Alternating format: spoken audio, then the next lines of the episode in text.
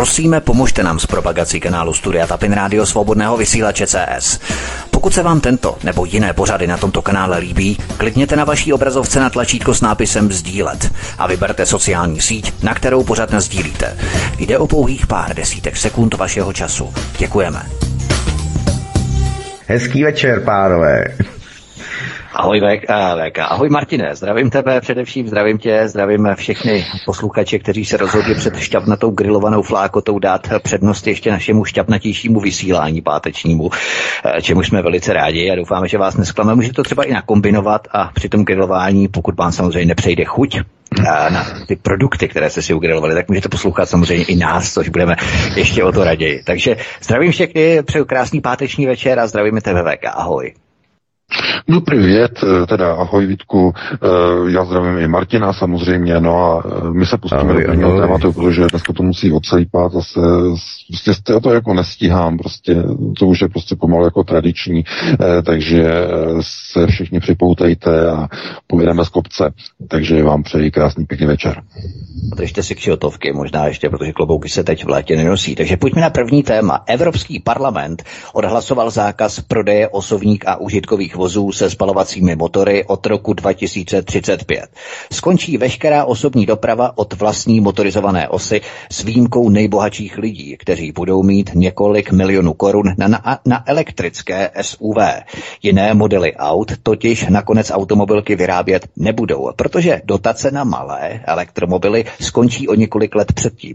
Celá Evropská unie se přitom podílí na světových emisích CO2 jen z necelých 10% a zbytek světa má emise v paži. O ekologii nejde. Jde o touto kontrol a výměnu petrodolaru za kilowatt-hodinu. To ještě umocňuje Čes, který se nechal slyšet teď tento týden, že od července, tuším tohoto roku, hned bude i samotné nabíjení elektromobilů dražší o tuším 85% a mám informace, že ve Finsku, nevím jak v ostatních skandinávských zemích, ale ve Finsku dokonce už zakázali lidem, Finům, nabíjet elektromobily z klasické elektrické sítě, když třeba nabíjejí před barákem a tak dál, tak teď musí nabíjet jenom na nabíjecích stanicích u pump. Takže nejen nafťáky, ale také elektromobily budou luxusem a nejenom ty uh, velké, ale za chvíli i ty malé VK, jde to z kopce a možná se jim to propaluje ještě dříve, než to oni sami čekali, že? Mm-hmm. Já jsem o tom psal už v roce 2018 v té mojí knize Human Ex Machina, kde vlastně to je věc, prostě, která je nastavená v rámci naší iterace a od začátku přece bylo jasné, že se neplánuje výměna e, spalovacích aut, fosilních aut za elektrická v poměru jedna ku jedné. To znamená, že člověk má spalovací, dobře dostane nebo pořídí si elektrické Eh, to prostě eh, nedává smysl, nedávalo to smysl, protože to odporuje něčemu, čemu se říká energetická rovnice. O tom jsem několikrát hovořil. Eh, kolik by bylo třeba postavit, kolik stovek, ne desítek, stovek nových mohutných jaderných elektráren po celé Evropě, aby bylo možné provádět výměnu jedna ku jedné. Eh, v příštích 20-30 letech. A žádné výstavby elektráren se neplánují. Neplánují se v celé Evropě. Eh, maximálně se plánují eh, rozšiřování některých bloků, že jsou tam dva, bude tam třetí a takové podobné kosmetické úpravy, ale navýšení energetické sou, soustavy se nikde neplánuje. A ten článek za včerejška je důležitý, je zásadně klíčový, protože v něm máte vlastně rozebráno to hlavní, to zásadní, eh, co vyplývá z laciných fosilních paliv, eh, která jsou snadno a lehce a za malé peníze dostupná a potom ekologických zdrojů energií, kterých je málo, která jsou nespolehlivě dostupná a která jsou neskutečně předražená. Vytváření systému nedostatkové společnosti eh, je tím hlavním vlastně pilířem růstu inflace. To vidíte teď okolo sebe. Inflační proces, ať už teda, jak jsem vysvětloval minulý týden, eh, inflace tažená nebo tlačená, eh, tak v tomto případě je způsobována akutním nedostatkem úplně všeho v celé světové globální ekonomice. Akutní nedostatek všeho způsobuje obrovský růst cen, navyšování cen a e, očekávali byste, že v této situaci e, se budou řešit příčiny, nikoli důsledky, že? Příčiny. A e, příčiny tohoto stavu je, nebo naprosto zjevné, jsou to dva důsledky. Uh, uměle a umyslně vyvolaná pandemická krize za poslední dva roky, takzvaná covidová pandemie, plynule navázaná krizí na Ukrajině, když přitom sama, samotná Ukrajina není tím hlavním motorem té ekonomické a inflační krize, které čelí celý západní svět a konec konců celý svět, ale především ten, zá, ten západní. Ukrajina není tím hlavním, nebo ten konflikt tam není tím hlavním. Tím hlavním jsou sankce, tedy zamýšlené sankce proti Ruské federaci, které způsobují tuhletu obrovskou celosvětovou krizi. Ten poslední článek, eh, který je teď na Aeronetu, se tím zabývá. Došlo k odhalení, že exploze eh, v v té uh, stanici, v tom, na tom plynovém terminálu v Texasu je false flag, je to podvrh, žádná exploze tam nenastala, není důvod, aby ten terminál byl zavřený tři týdny nebo dokonce měsíc. Je to přesně ten terminál, ze kterého se do Evropy dováží veškerý skapalněný plyn, včetně toho plynu, který míří tedy jakoby na tu Ukrajinu, tam je teď blokáda, Rusové to blokují v Černém moři, ale to je přesně ten terminál v tom Texasu, to je největší americký terminál na skapalněný zemní plyn a došlo tam eh, včera údajně k expozi k výbuchu. Nicméně z toho místa uniklo video místní televize, místního kanálu, kterému se velice záhy po nahlášení, když oni vlastně mají ty vysílačky, tak slyší komunikaci mezi hasiči a policisty, že zpravodajské americké kanály e, poslouchají a naslouchají, jakmile někde vidí nějakou akci, nějaký výjezd, okamžitě vrtulník a letí na místo, e, aby měli nejčerstvější záběry, tak tam byli za 10 minut a už tam byli hasiči a stříkali tam. A když se podíváte na ty záběry, tak máte pocit, že se díváte na něco podobného, co jsme viděli 11. září 2001. Nikde žádné trosky letadla, že v tomto případě nikde žádné trosky roztrhaného potrubí, nikde žádné trosky budov zdí. Vedle stojí obrovské dva zásobníky naplněné plynem, nepoškozené, a vidíte jenom dvě stříkačky, respektive tři, taková ta menší, tam pomalu ani jenom taková symbolická, stříkají do jednoho místa na takovou střížku něčeho, přes tu střížku jdou trubky, nikde není nic roztrhaného, nikde, ne, nikde se neválí kusy zdiva, kusy, uh, kusy trubek roztrhané, že nikde není požár. Když vybuchne plynovka, okamžitě obrovský požár. Nic. Dokonce ani kouř nejde z toho místa, kde vlastně stříkají ty stříkačky a dopadá ta voda, že jo, na to místo a jediné, co stoupá nahoru, je mlžný opar z té vody, protože eh, samozřejmě, jak to stříkají, že jo, tak je tam něco teplého zřejmě, že nějaké asi možná chladící zařízení, nebo co to je, že to jako stoupá, jo, to, tohleto, a, ale žádný požár, žádný dým, žádná exploze, vůbec nic. Takže false flag. No a nakonec se ukázalo, že to je z americké alternativy, Alex Jones, že už měl nahlášenou, má hlášení, že tam probíhá pravidelně každý měsíc hasi, hasičské cvičení, že stříkají na nějaké místo, které si vyberou, stříkají vodu. Takže to je obyčejné prax prosté cvičení. Žádná exploze. Je to záminka. K čemu? No, aby nemuseli tři týdny vyvážet skapalněný plyn do Evropy, a aby způsobili a prohloubili plynovou krizi v celé Evropě. Můžeme poděkovat všem evropským politikům. Báli se Rusů, že Rusové prý využívají svou ropu k politiky. Rusové spolehlivě dodávali ropu, dodávali plyn. Jakmile jsou rusové teď odstřižení, tak co udělají američané, jenom pár dní po té, co se Evropa odstřine od plynu a ropy, co udělají američané, uměle vyvolají false flag, aby mohli zastavit na tři týdny dodávky plynu a aby prohloubili plynovou krizi v celé Evropě a aby tupí gojím to mohli zaplatit, když už jsou takhle oškubaní. To je celé. Vlasti zrádci, politici, kteří místo toho, aby e, chránili a obhajovali zájmy e, svých národů, že jo, Češi, čeští politici českých a slovenští politici slovenských a polští polských a tak dále a tak dále. Ne, ne, ne, tak to nefunguje dneska. Český premiér, že Petr Fiala jezdí po světě a stará se o Ukrajince. Zatímco Češi trpí, inflace vyvolaná e, proti ruskými e, sankcemi likviduje lidem celoživotní úspory. Obrovské rostou ceny všeho, včetně nemovitostí, včetně nájmu. Lidé se bojí, že nezaplatí faktury za plyn, za elektřinu. A odborníci na různých televizích, na různých kanálech, na různých e, bakalovských a dalších serverech radí, když eh, vám rostou ceny, tak si vezměte druhou práci.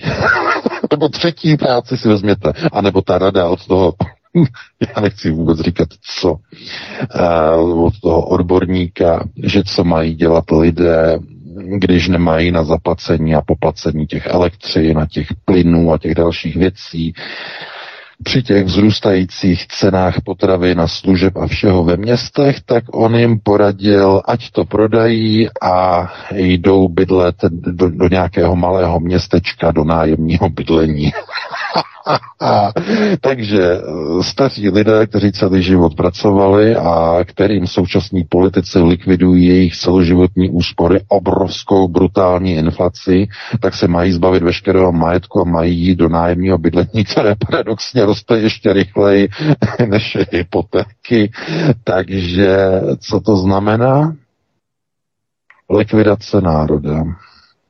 Znamená to ztrátu ekonomické a sociální soudržnosti ve státě, v jednotlivých zemích. A jsme svědky trpkého, leč zcela zjevného rozchodu národních vlád s vlastním lidem. Už to nejsou vlády jednotlivých národů. Ne. Už plně slouží cizímu zájmu, cizím národům. Petr Fiala odjel do Vatikánu, setkal se s Františkem, s papežem, že tedy se statutárním antikristem, protože on je, on je samozřejmě jejich, to je zjevné, on je pod synagogou, že? On je, on, on je uctívačem, že? Satana, on je. A e, předal papežovi něco, z čeho vám normálně spadne brada. Už to možná víte, když nás posloucháte, možná sledujete mainstreamová média. On mu předal kromě Bible papežovi e, suvenýr, ukrajinskou vyšívanou vlajku s ukrajinskou stužkou. Je tam u toho i maličká česká stužka, jako aby se neřeklo. Máte tam fotografii se podívejte do toho článku. A tohleto, když vám dojde, tak zjistíte, to už není český premiér, to je nějaký politik, který si, se už vžil do role premiéra Ukrajiny, eh, který vlastně nemá už ani co v České republice pohledávat, už ztratil důvěru ty poslední průzkumy ukazují, že Fialová vláda je nejméně oblíbenou vládou od roku 1989. Je označována za nejneschopnější vládu od roku 89. Za vládu, která udělala a provedla nejvíce škod české zemi od roku 89. A to jsou teprve pomoci necelého půl roku, nebo něco málo přes půl roku. Dámy a pánové, je na čase, aby šli od válu. Je na čase vyvolat předčasné volby. Bude k tomu příležitost. Budou volby prezidenta, bude čas, bude prostor na občanské aktivizace, na oprávněné požadavky lidu, na odchod této vlády. Pokud k tomu nedojde, lidé přijdou úplně o všechno. O veškeré úspory, o veškerý majetek, o bezpečnost svého státu, bude-li zvolen Petr Pavel jako novým prezidentem, což bude představovat největší bezpečnostní ohrožení eh, České republiky eh, od roku 1945. Bude se nahá vyvolání války s Ruskou federací. Eh, to znamená, je před náma mnoho procesů, které nepřítel samozřejmě se snaží provádět na území České republiky a snaží se tedy oddělit zájmy lidu od zprávy věcí veřejných, tedy lidu a e, vlády. A to pouze potvrzuje i snaha režimu e, přijímat zákony na umlčování opozičních názorů a webů v rámci toho navrhovaného nového zákona, o kterém jste možná už slyšeli, e, že v nějakém návrhu ještě se nedostalo ani do připomínkového řízení. To znamená, e, oni chtějí v podstatě zavést totalitu a diktaturu v České republice. Totalitu, naprostou totalitu. Lidé znovu budou emigrovat a utíkat protože oni si to v republice budou chtít udělat pro sebe. Pro sebe, pro své věrné, pro svůj režim. Svobodní lidé budou muset znovu prchat. A taková je realita. A společnost, e, která e, de facto není schopná, ztratila imunitu, že? Ztratila imunitu, schopnost e, imunity, to znamená vylučovat škodliviny, že, které škodí vlastnímu lidu, společnost, která je eh, paralizována eh, zhoubnými chorobami vlastního ničení dosažených výsledků, dosažených úspor, dosaženého životního standard, standardu, takzvaných sociálních jistot, můžete to nazývat, jak chcete, tak eh, to znamená, že ta společnost je v rámci degenerativního procesu v sestupné, v konečné, v koncové fázi likvidace samotné státnosti. Zánik státnosti je definován e, mnoha symboly, mnoha jevy. Na mnoha českých budovách visí ukrajinské vlajky v rozporu se zákonem, aniž by tam visely i vlajky české. Na to je dokonce zákon. Zákony jsou ignorovány. Když mohly být ignorovány během covidové pandemie, když mohly být dokonce ústavní zákony o svobodě slova pošlapány různými blokacemi eh, teď před čtyřmi měsíci, eh, tak proč oni by nemohli porušovat nějaký zákon o vyvěšování vlajek? Rozvěšují se vlajky, vlastenci ty vlajky schazují, že jo, lezou na sloupy a schazují je, takový ten nový e, nový rebelismus, jak já říkám, protože lidem už to leze krkem, proč se nestará vláda o vlastní občany, že? Aby se e, měli lépe, nebo nemusí se mít lépe. Stačí, když se budou mít aspoň stejně tak nějak plus minus, e, jako se měli e, ještě donedávna, aby se to nezhoršovalo, ale ne, místo toho se vytvářejí procesy, které jsou v naprostém rozporu s jakoukoliv ekonomickou logikou. A vedou pouze k tomu, že všechny tyto politické rádoby hurá procesy, to znamená různé solidarity s neonacistickou Ukrajinou, zaplatí koncový občan do posledního haléře. A když je na tom nejhůř ten občan, tak americký partner se hraje false flag a z jediného amerického terminálu, za kterého se dováží teda ten neskutečně předražený americký zemní plyn, tak schválně tam se hraje nehodu, aby tři týdny se nedováželo nic, aby Evropa kušovala, aby mezi tím na plynových burzách rostla cena do závratných výšin a po těch třech týdnech, aby to američané znova povolili a znova to začali vyvážet a vydělali na tom dvakrát, třikrát nebo čtyřikrát více, aby mohli sdírat ty Evropany, ty tupé Evropany z kůže. Taková je pravda o Evropě, o evropských národech, o evropských uh, reprezentacích, politicích. Jenže kdyby šlo aspoň o politiky a o vlády, které jsou dosazeny okupací, útokem nepřítele, ozbrojenými svazy, které by dobily jednotlivé evropské země a dosadili by okupační vlády, tak ano, potom bychom se nedivili, jsou to okupanti, je to okupační protektorátní zpráva, ničí naše národy, bychom si řekli, nepomáhají nám, no tak se tomu nemůžeme divit. Ale pro boha, tohle to jsou vlády, které vyšly z nějakých voleb, které se aspoň tvářily, že jsou demokratické, když můžeme se o tom dohadovat, že? Ale vyšly z voleb. A co je nejhorší? No lidé si je zvolili. A čekali to, co se teď děje, No, já vám garantuju, že nečekali. Mnozí z těch, kteří volali, eh, po, eh, volali pryč s Babišem a my chceme pěti koalici, mnozí z nich teďka toho litujou. Mnozí z nich. Protože tohleto ani oni nečekali. Jenže kde není konceptuálně dáno ani e, prostě pámbu nenadělí, protože tam zkrátka chybí ta konceptuální gramotnost těch lidí. Ti lidé neví, koho volí. Nemají informace. Oni se nezajímají o to, eh, kdo to třeba je Petr Fiala, co má za sebou, s kým se stýkal v 90. letech, kdo měl vliv na jeho politickou profilaci. Lidé jako Bernd Posselt, šéf sudeto německého Landsmannschaftu, lidé jako Otto von Habsburg, takzvaný, že pan Evropan, zakladatel, šlecht, jeden, jeden z pohrobků, nebo můžeme dneska říkat, že mocnářství eh, rakousko-uherského, to znamená eh, všichni tihleti, kteří vlastně jsou v těch výjimečných kruzích, že takzvaných, říkají tomu, já tomu spíš říkám evropské pandemonium, než aby to bylo, bylo něco, nějaký, ne, nějaký jejich elektorát, něco, o, o co by se mohli opírat, ale Eh, pravda je zkrátka taková, že lidé neví vůbec, koho volí. To znamená, oni eh, se dívají jenom na nějaké ty transparenty a na nějaké ty billboardy a potom volí někoho, kdo, jakmile se dostane k moci, tak zavírá weby.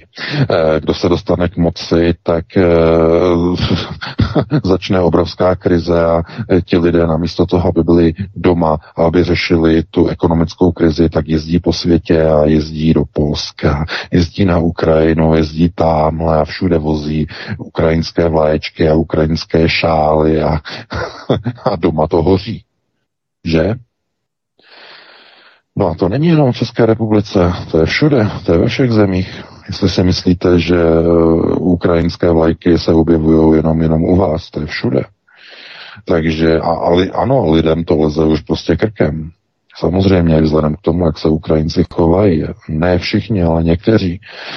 E, takže mm, tohleto jenom ukazuje na to, že v současné době a v této chvíli mm, ekonomická krize, která de facto vznikla, která se bude prohlubovat, není důsledkem války jako takové, ale je důsledkem těch sankcí, které za tou válkou jsou schované proti Rusku.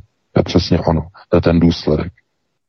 V té nejkritičtější chvíli po skončení nebo spíš přerušení a přestávce covidové pandemie bychom měli zdůrazňovat, je to přestávka.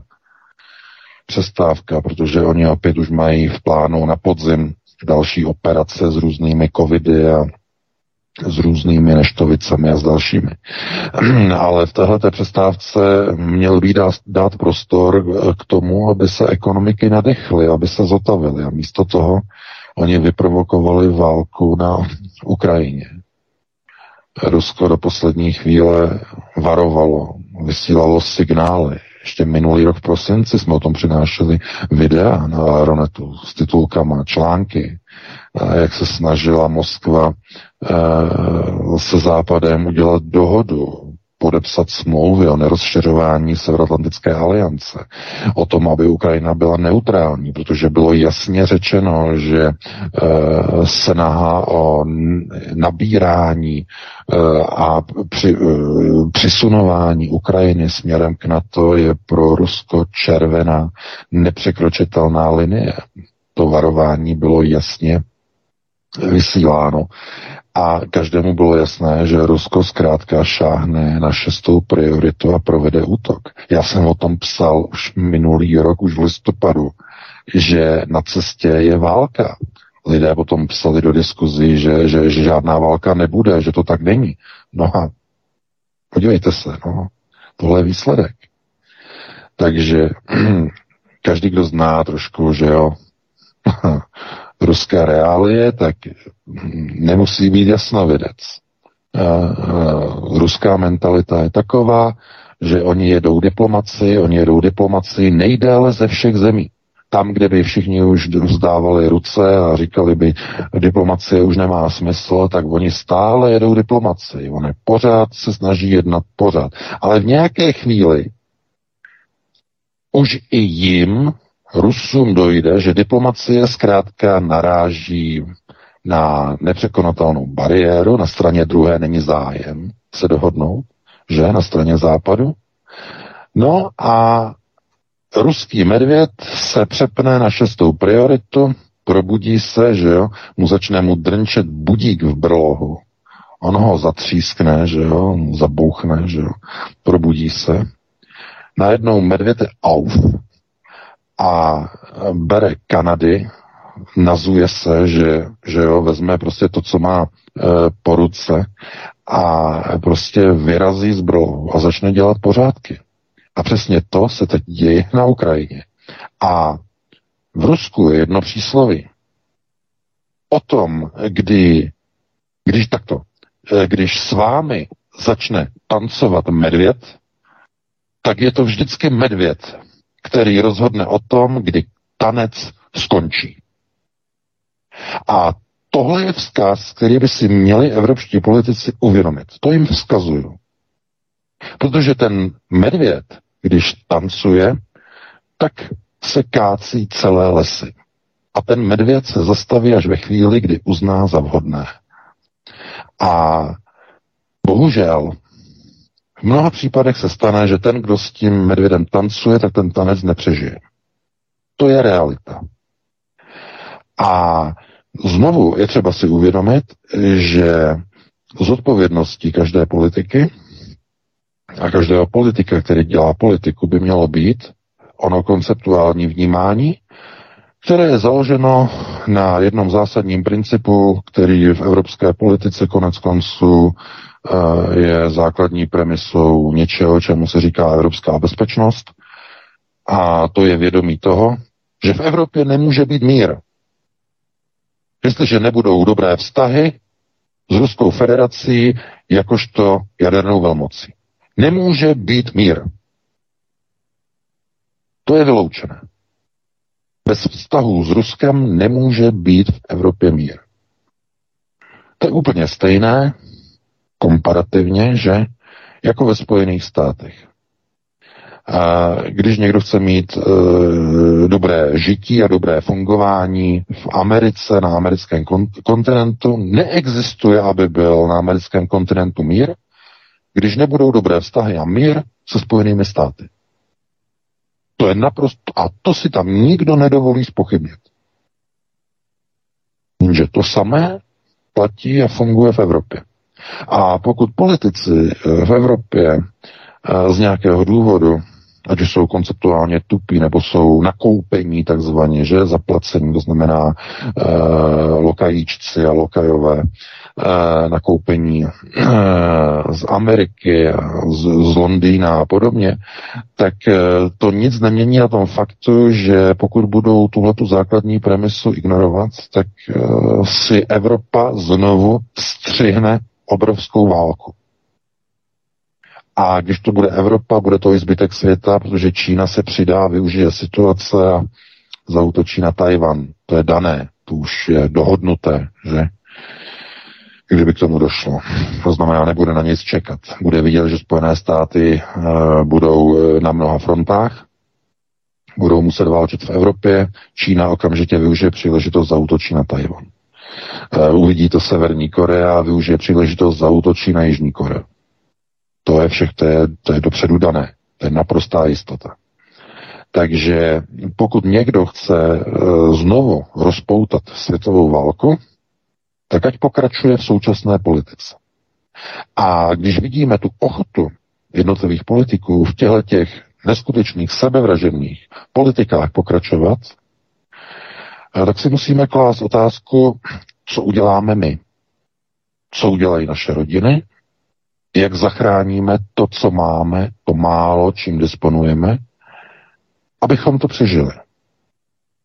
Proto znovu je třeba eh, zopakovat, že eh, v současné době je největším úkolem vůbec záchrana našich národů. Teď už nemluvíme o globalizaci, teď mluvíme doslova o záchranářských pracích.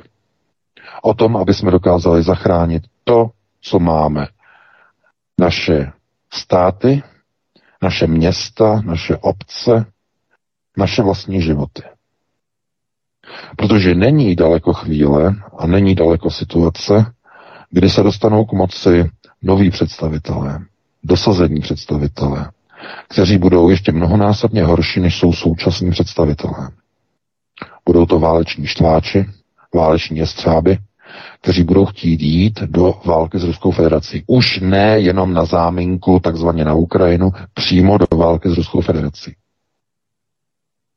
Proto o tom hovořil i Vladimir Putin o potřebě obnovy Ruska, že obnovy, mluvil o tom včera.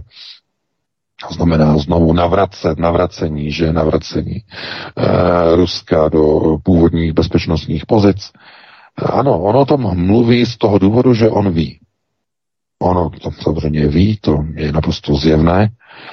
A e, to, že Ukrajina e, je pouze v tom stavu, v jakém je, je pouze takové jakoby uh, před uh, předsálí oné uh, světové politiky, uh, kde jsou zkoušeny různé přístupy k Rusku. To znamená zkouška. Co bude fungovat na přístup k Rusku? Bude fungovat přístup přes Ukrajinu, Hmm, asi nebude. Takže uděláme co? Hmm, zkusíme to přes Finsko. Že? Všechno do sebe naprosto dokonale zapadá. Oni právě testují Rusko. Právě teď testují, jak ruský medvěd má pevný plot. A hledají skuliny. Takže Ukrajina se zdá, že tam to asi nepůjde. V Bělorusku chtěli v roce 2019 a 2020 udělat státní převrat, tam se jim to nepovedlo. Taky se to nepovedlo, že? Tam byly barevné pokus o barevné demonstrace a svržení Lukašenka. Nepovedlo se, nebylo dovoleno ze strany Moskvy, takže tam to ne, neprošlo. No tak teď to zkusí přes Finsko a jeho vstup do NATO. Takže dámy a pánové, oni to zkouší. Zkouší to z různých úhlů, z různých přístupových směrů. Drang nach Osten. Oni se nezastaví. Samozřejmě v Londýně, v centrále těchto procesů, Rothschildové sledují velice pozorně to, co se děje. Protože vědí, že znovu se to nevyvíjí tak, jak by se to mělo vyvíjet. Znovu vidí onu příšeru, přízrak eh, druhé světové války, kdy jim to nevyšlo. Znovu se to opakuje znovu se ukazuje, že e, Rusové jsou právě tou, tou překážkou, kterou ne a ne a ne a ne překonat. Oni dokázali překonat všechny slovanské národy, snad no, dokonce i, dokonce i ti Srbové jsou už překonáni, že? Oni tam sice jako mají stále ten odpor, ale i tam byli překonáni, ale ne Rusové. Rusy nelze a nelze a pořád to nejde a nejde a nejde je překonat. Stále pořád nejde rozparcelovat Rusko s těmi obrovskými zdrojovými zásobami. Nelze a nelze. A je už to dochází k zoufalství. Už jim to prostě leze na hlavu. Proto oni zkouší úplně všechno, co by mohli vyzkoušet, jakou přístupovou cestu, jakou metodu. A ne, nemusíme ani zapomínat e, na Gruzii, že pokus přístupu k Rusku přes Gruzii taky nevyšel. V roce 2008 bylo okamžitě za, zamezeno. E, pozor, e, teď nedávno, nedávno před vypuknutím e, invaze na Ukrajinu, e, jestli si pamatujete, pokus o státní převrat v Kazachstánu. Takže Teď oni se to chtěl pokus... přesně. Ano, no. oni se pokusili z, úplně jiný směr použít, použít Kazachstán. Takže dámy a pánové, oni to zkouší ze všech stran dostat se k Rusku. Ze všech stran. Úplně ze všech. To není legrace situaci, v jaké se nacházíme. Nedivte se, že americké velvyslanectví ukázalo na Petra Pavla jako na nového prezidenta. To je informace úplně čerstvá. Jsme z toho úplně zhrození. Oni ho chtějí udělat prezidentem a budeme muset vynaložit obrovské úsilí, aby se nedostal do funkce obrovské. Budeme muset podpořit kandidáta, silného kandidáta, aby nedošlo k té katastrofě, že by se tam objevil e, bývalý generál a velvyslanec e, nebo zastupitel e, v NATO. To by byla naprostá tragédie. Takže budeme muset na alternativě podpořit, bude, budou nám skřípat zuby koho budeme muset podpořit. Konec konců asi nastane podobná situace jako v, no, při volbě, při druhé volbě a při první volbě taky konec konců Miloše Zemana, to znamená vybírání toho menšího zla z těch dvou, dvou možných možností. Takže eh, bude to znamenat asi podporu Andrej Babišovi, předpokládám, pokud bude kandidovat, to se ještě neví, to se uvidí, nevím, jestli on oznámil, že bude nebo nebude kandidovat. Eh, každopádně eh, ve chvíli, kdy eh, se objevují v procesech řízení premiéři, kteří se více starají o Ukrajinu než vlastní národ, se nemůžete divit, jaké procesy mohou nastat, pokud se dostane do takové země nebo v takové zemi k moci e, někdo, kdo je dosazený e, v zájmu cizích e, mocností do role a postavy nějakého prezidenta, i když ten prezident nemá zase takové pravomoci, ale pozor, pozor, ten prezident má jednu zásadní pravomoc, na kterou se zapomíná. To, že tu pravomoc nevyužívá, je něco úplně jiného, že? Miloš Zeman je starý pán, takže on tu pravomoc nepoužívá. Ale Miloš Zeman, a nejenom on, ale všichni čeští prezidenti jsou vrchní velitelé ozbrojených sil. A pokud by v takové funkci byl bývalý generál, eh, rozumíte, doufám, že vám to dochází. Mnoho věcí pro Američany by bylo v České republice zjednodušeno. Velmi mnoho věcí. Aniž bychom to rozebírali, na to teď nemáme čas.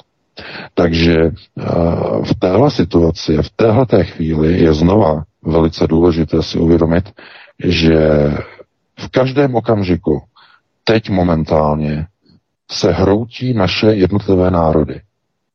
To znamená české, slovenské, polské, maďarské, všechny další. V tom Maďarsku tam našli aspoň sílu k, k jakési sebe, sebereflexi, uvědomili si, koho musí volit, i když tam, eh, nemyslete si, oni zase nejsou úplně tak, eh, že by úplně skákali do nebes eh, z Orbána, protože oni vědí, že je pod čepcem v Maďarsku, to vědí, to jim taky nedělá zrovna taková velkou radost, ale eh, oni prostě zjistili, že kdyby tam přišel kdokoliv jiný, tak eh, to Maďarsko to bude, to bude úplně zlikvidovaný. Takže proto zvolili znovu Orbána. No ale všude jinde to jede jenom cestou likvidace národních zájmů. Eh, lidé se topí v inflačních procesech, kterým není bráněno, ale ze strany jednotlivých vlád jsou ty inflační procesy prohlubovány. Není dokonce usilováno o mír. Čekali byste, že eh, evropští politici, demokrati, že budou vyzývat k mírovým procesům, ne, místo toho nasunou na Ukrajinu zbraně, furt, furt pryč, zbraně, zbraně, žádné jednání o míru, žádné snahy o ustanování, ustanovování tzv. vídeňských procesů. Ne, zbraně, zbraně, zbraně. A když někam jede premiér, tak tam přiveze místo české ukrajinskou šálu. Hotovo vymalováno a žádná světla nahoře už nejsou. Tam jsou pouze sprchy. A teď jenom čekáte, jestli z nich bude téct voda, nebo z nich se bude kouřit. Že? Tam někdo pustí plyn, aby otrávil naše ten bude tak drahý, ten bude tak drahý, že oni nepustějí. no, to, no, samozřejmě, ale to jsou jenom takové příměry, že prostě v dnešní, době už, v dnešní době už opravdu uh, ne, nejsme v té pozici, že bychom mohli říkat, tenhle ten politik je pro americký, nebo tenhle ten politik je pro ruský. Dneska už to není s tou předponou pro. Dneska už tam, dneska to jsou zastupitelé americké státní moci. To jsou jejich zastupitelé. A když nezastupují americkou státní moc, tak zastupují Ukrajince a Ukrajinskou národní radu a jejich prezidenta. Takže eh, když je krize, tak eh, místo toho, aby eh, vláda pomáhala těm lidem a řešila, třeba zafixovala, co by měla vláda udělat? Že zastropovat ceny veškerých energií, okamžité ukončení prodávání plynu a elektřiny přes burzy. Okamžitě. Zastropova- a po ukončení zastropování cen energií. Dále by měly být zastropovány všechny ceny základních potravin. Zastropovat. Na určenou dobu by měly být zmrazeny všechny ceny nájmu. Přesně, mandatorně, deklaratorně. Rozměr bytu, e, místo, lokalita umístění, vytvoření tabulek, kolik tam lidi vydělávají peněz, jaká je ta nezaměstnanost a podle toho zastropovat, zafixovat ceny nájmu. Eh, to znamená udělat takové kroky, aby to obyvatelstvo eh, tu inflaci přežilo. Ale to by nestačilo jenom zastropovat. Museli by se přestat dělat kroky, které tu inflaci prohlubují. To by znamenalo přestat dělat protiruské kroky. A k tomu žádná evropská vláda, snad kromě té maďarské v současné době a kromě té turecké, pokud teda považujete Turecko za evropskou zemi, aspoň teda tím kouskem, že jo, ten zbytek je azijský, tak eh, pokud teda eh, se na to díváte jako jakoby až takhle, tak nikde není v Evropě někdo, kdo by e, byl schopen říct, my se nebudeme na tady těch e, sebevražedných ekonomických procesech proti Rusku podílet. Protože proč? Ne kvůli tomu, že bychom podporovali Putina a jeho válečné tažení. Ne, ne, ne. Ale kvůli tomu, abychom neubližovali našim vlastním lidem, našim rodinám, našim domácnostem, našemu průmyslu, naší ekonomice. Tohleto neřekl do této chvíle žádný evropský politik. A tím je to dané. Takže já bych tady to první téma ukončil, Vítku. Eh, máme 2039, uvedeme další téma, že jo, ty to uvedeš, já vlezu do ledničky, hned se vrátím, jsem tady za minutku zpátky, jo? Dobrá, v pohodě, já to zkusím trošku překlenout, eh, aby si to stihl. Já jenom k tomu, co si řekl, mám dvě věci. První věcí, setkání papeže s duševně chorými je stoletá tradice. Toť k náštěvě ukrajinského premiéra Piotra Iliče Fialenka. A druhá věc, kterou tady mám, eh, k tomu, o čem si hovořil nějaký ekonom Lukáš Kovanda, myslím, že spolupracuje s evropskými hodnotami, a to si teď nejsem jistý. Mám takový pocit, že je v nějakém poradním orgánu evropských hodnot, uh, Jakuba Jandy, Radka Hokovského a tak dále, o tom ještě budeme mluvit za chvilku, tak eh, tento ekonom Lukáš Kovanda doporučil lidem, kteří trpí vzrůstem cen nejen energií, ale i potravin, aby chodili nakupovat do hypermarketů, když jsou, a teď pozor, na jezení.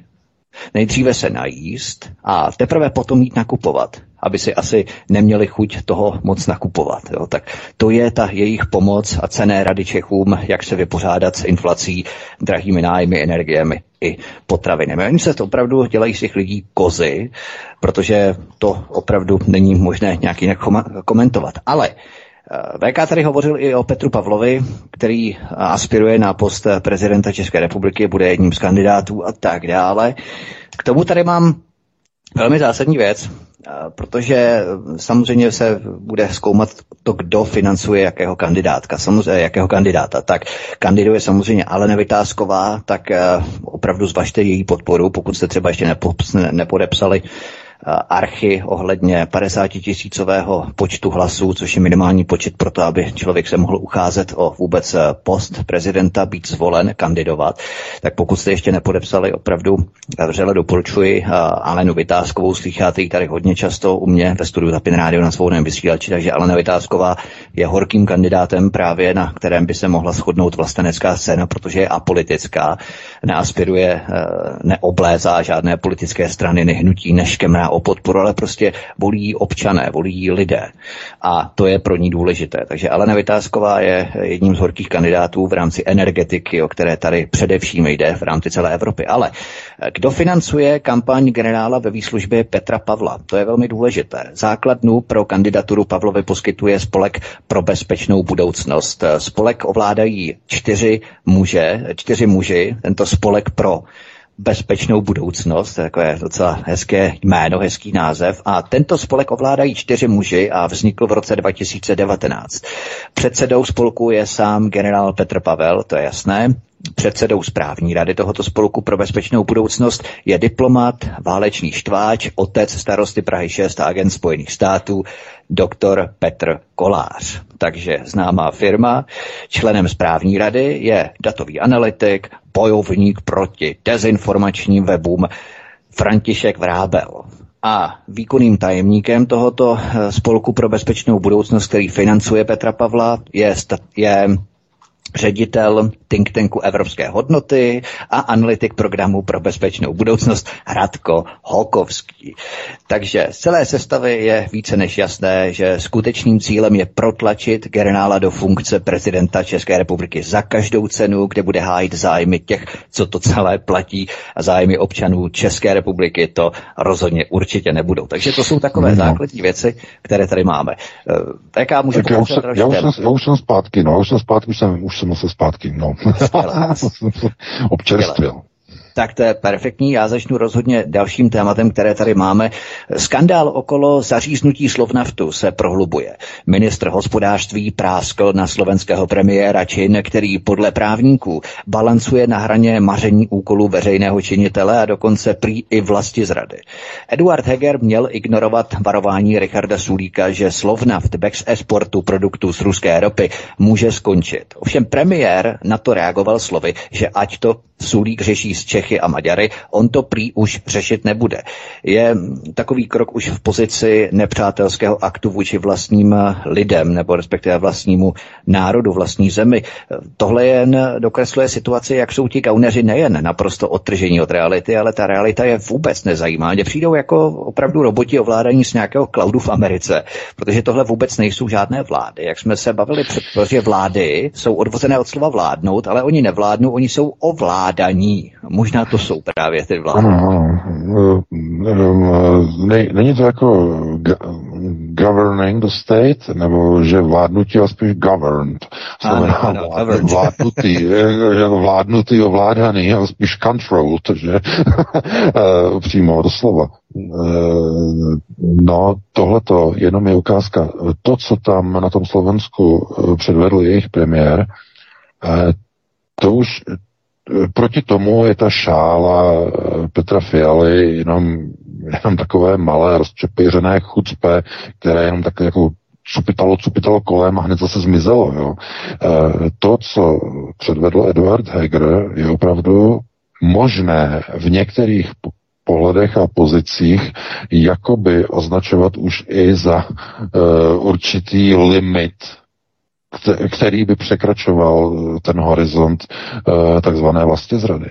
Eh, protože on byl informován o tom dopředu od Richarda Sulíka, tedy od slovenského ministra průmyslu, nebo tam u nich říkají hospodářství, nebo tak nějak, eh, že zkrátka Slovnat, Slovnat bude mít obrovský problém, pokud nebude mít výjimku na vývoz produktů eh, ze zpracované ropy, z ruské zpracované ropy, pokud bude mít povolení pouze na distribuci na území Slovenska. Eh, a on mu na to odpověděl, že on už to řešit nebude, ať to řeší Češi a Maďaři. No, tohleto Eh, tohle to lze opravdu jakoby eh, sledovat nebo spatřovat de facto jako maření a zneužití funkce veřejného činitele minimálně, pokud by šlo o nedbalostní čin. A nebo by to mohla být i vlastně zrada, pokud v tom byl úmysl, který je motivovaný službou nebo úsluhou cizí mocnosti nebo cizím zájmu nebo nadnárodnímu uskupení. To je opravdu nebezpečná věc, protože jestliže premiér neučiní krok, který by měl učinit na to, aby zamezil potenciálnímu vypuknutí palivové krize tím, že třeba Slovnav úplně skončí, protože Slovnav nemůže vyrábět jenom na 30%, což, což je e, zhruba spotřeba slovenských zákazníků. 30%, jenže na 30% ta rafinérie v Bratislavě jet nemůže. Tam může jet na minimální e, objem 50 až 65% a na sklad e, Slovnav vyrábět nemůže protože žádné sklady nemá. To znamená, že e, nemožnost vyvážet e, produkty ze zpracované ruské ropy znamená, že je potenciální hrozba, není to jasné, není o tom rozhodnuté, ale existuje potenciální hrozba, že by Slovnaft mohl teoreticky i úplně zavřít e, svoje brány, protože je logické, že když nebude moci vyvážet a nemůže jet technologické zařízení jenom na 30%, tak zkrátka to, za, to zařízení se musí zastavit. A tím je to daný. To se prostě nedá s tím nic jiného udělat. Takže um, tohle to už znamená, mně to připadá, že na tom Slovensku je to o takový jeden level dál než v České republice.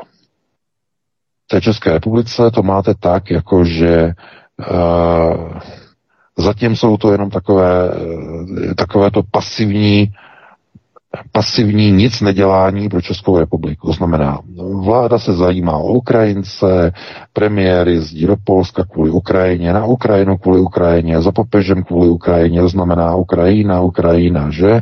Slava gerojam, slava Ukrajiny.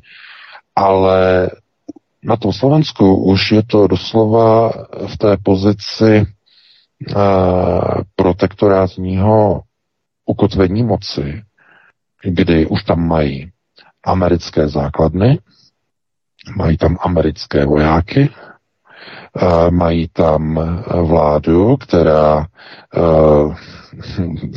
dodává zbraně i vlastně jakoby způsobem na Ukrajinu, až to jako, jako hlava nebere. Česká vláda dodává na tu Ukrajinu aspoň zbraně, které nepotřebuje, to znamená skladové zásoby starých tanků, Eh, že zakonzervovaných a tak dále a tak dále, ale ti Slováci nebo slovenská vláda tam posílá e, svůj jediný páteřní radar, že S-300, který potom Rusové hned zničili. A e, ten radar e, podle informací měl za úkol chránit e, jadernou elektrárnu Jaslovské Bohunice. A oni, to je jediný radar, který tam měli, ten páteřní s velkým výkonem a oni se ho zbavili a oni ho poslali úplně zadarmo, myslím teda, že to bylo zadarmo, na Ukrajinu, kde ho Rusové zničili po třech dnech. A chápete, to je, ano, já se nedivím tomu, že Robert Fico mluví o tom, že tohle je daleko za hranou vlasti zrady, že to jsou trestné činy vlasti zrady, dodávka eh, ohrožení bezpečnosti republiky, zbavením se páteřního radaru, eh, věci, které se eh, týkají ohrožení palivové bezpečnosti, zaříznutí slovnaftu v Bruselu, to znamená není to už jenom ta Česká republika, je to i na tom Slovensku, eh, že ty, ty vlády už nemají nic společného s vlastním lidem. Dělají kroky proti vlastnímu lidu. Proti. A znovu je třeba si uvědomit, že Došlo k tomu proto, z toho důvodu, že lidé uvěřili prostě kecům a bábolům občanské společnosti George Soreše že, který tam zorganizoval v roce 2018 uliční převrat. za pomoci všech těch neziskovek a všech těch korporátních médií a, a tak dále, a tak dále. A dneska je to v podstatě tak, že jako by to vypadá, kdy najednou uh, už vidíte i v celé Evropě, v jednotlivých státech, že je jim úplně jedno, co se stane se svými vlastními národy, jen když bude to Rusko izolované. A komu to prospívá Spojeným státům? Ne jednotlivým zemím, ne jednotlivým národům. Protože v Evropě, to je tajemství, které vám politici neřeknou, ale každému konceptuálně uvažujícímu člověku to dojde okamžitě.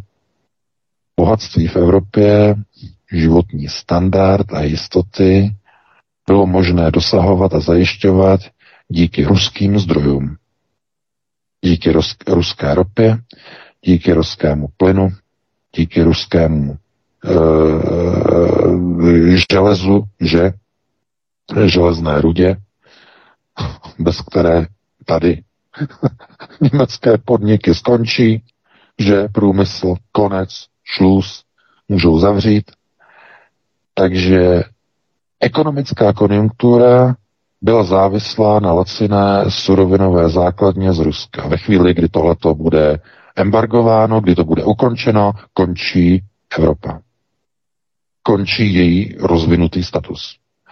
To musí být každému jasné. A každý, kdo bude říkat, že e, když bude zima v zimě a střelený poslanec pirátské strany, že, já si nemůžu vzpomenout na jeho jméno, je to stejně ne, nepodstatné, e, radí na Twitteru, aby se lidé navlíkli do svetru, že tím se bojuje proti Putinovi, tak e, tyhle ty rady vedou pouze k tomu, že v Číně, když eh, měl za takzvané kulturní revoluce, že, za Mao Tse-tunga, kde se dělaly různé pokusy, jak řídit stát a řídit systémy, tak eh, tam prostě zkrátka to bylo tak, že když například nepršelo, nebyla voda, tak eh, a nikde nebyla voda, no tak Mao Tse-tung říkal, že se musí vlastně jako rostlinky, že se musí přenést blíže k vodě. Tak Číňani dělali to, že vzali kbelíky, začali vykopávat rostlinky a začali je nosit přes 50 kilometrů k řece Yang.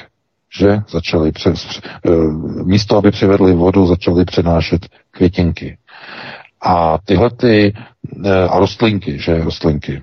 No, a tohle to jenom ukazuje na to, že prostě eh, lze dělat s lidma neuvěřitelné sociální experimenty. Lidé jsou schopni uh, podlehnout neuvěřitel, neuvěřitelným tupostem. Pokud nevěříte, vzpomeňte si na dva roky zpátky, jak lidé nosili dvě nebo tři roušky a věřili, že to ochrání proti 90 nanometrovému viru anebo lidé, kteří si nosili plastové lahve na hlavě, že aby měli dokonalé krytí proti viru. Nebo lidé, kteří věřili, že čím více dávek vakcíny, tím větší zdraví. Pan Žirinovský měl osm dávek a selhala mu játra a zemřel. Takže, jak říkám znovu, eh, paní Čaputová že slovenská prezidentka má tři dávky a od včerejška je v izolaci, v karanténě, měla pozitivní test na moribundus. Takže velký špatný na Slovensku. Černý vlajky hned vyvěšený, že jo. Liberální fronta pláče, co bude s paní prezidentkou. Takže znovu vidíte, že s lidma lze děl, dělat úplně cokoliv, protože bohužel konceptuální vnímání u většiny lidí nenajdete. U většiny lidí je totiž pravda to, co řekne bedna.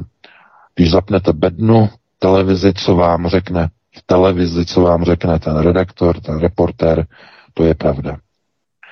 A nikdo nedokáže přebít to, co vám řeknou v televizi, kromě lidí, kteří se nějakým způsobem shodou náhod, omylem někteří se probudí, konceptuálně se probudí, někdo omylem zabrousí na server, jsme dostali od jednoho pána, že nám děkuje, že omylem se k nám dostal, začetl se do pár článků a že omylem si pochopil některé procesy a že nám moc děkuje, že by mu to nedošlo. Tak vidíte, taky omylem se dá konceptuálně se probudit, ale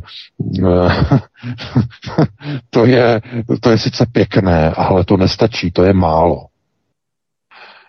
V dnešní době v situaci, v jaké jsme, eh, jsme de facto konfrontováni s tím, že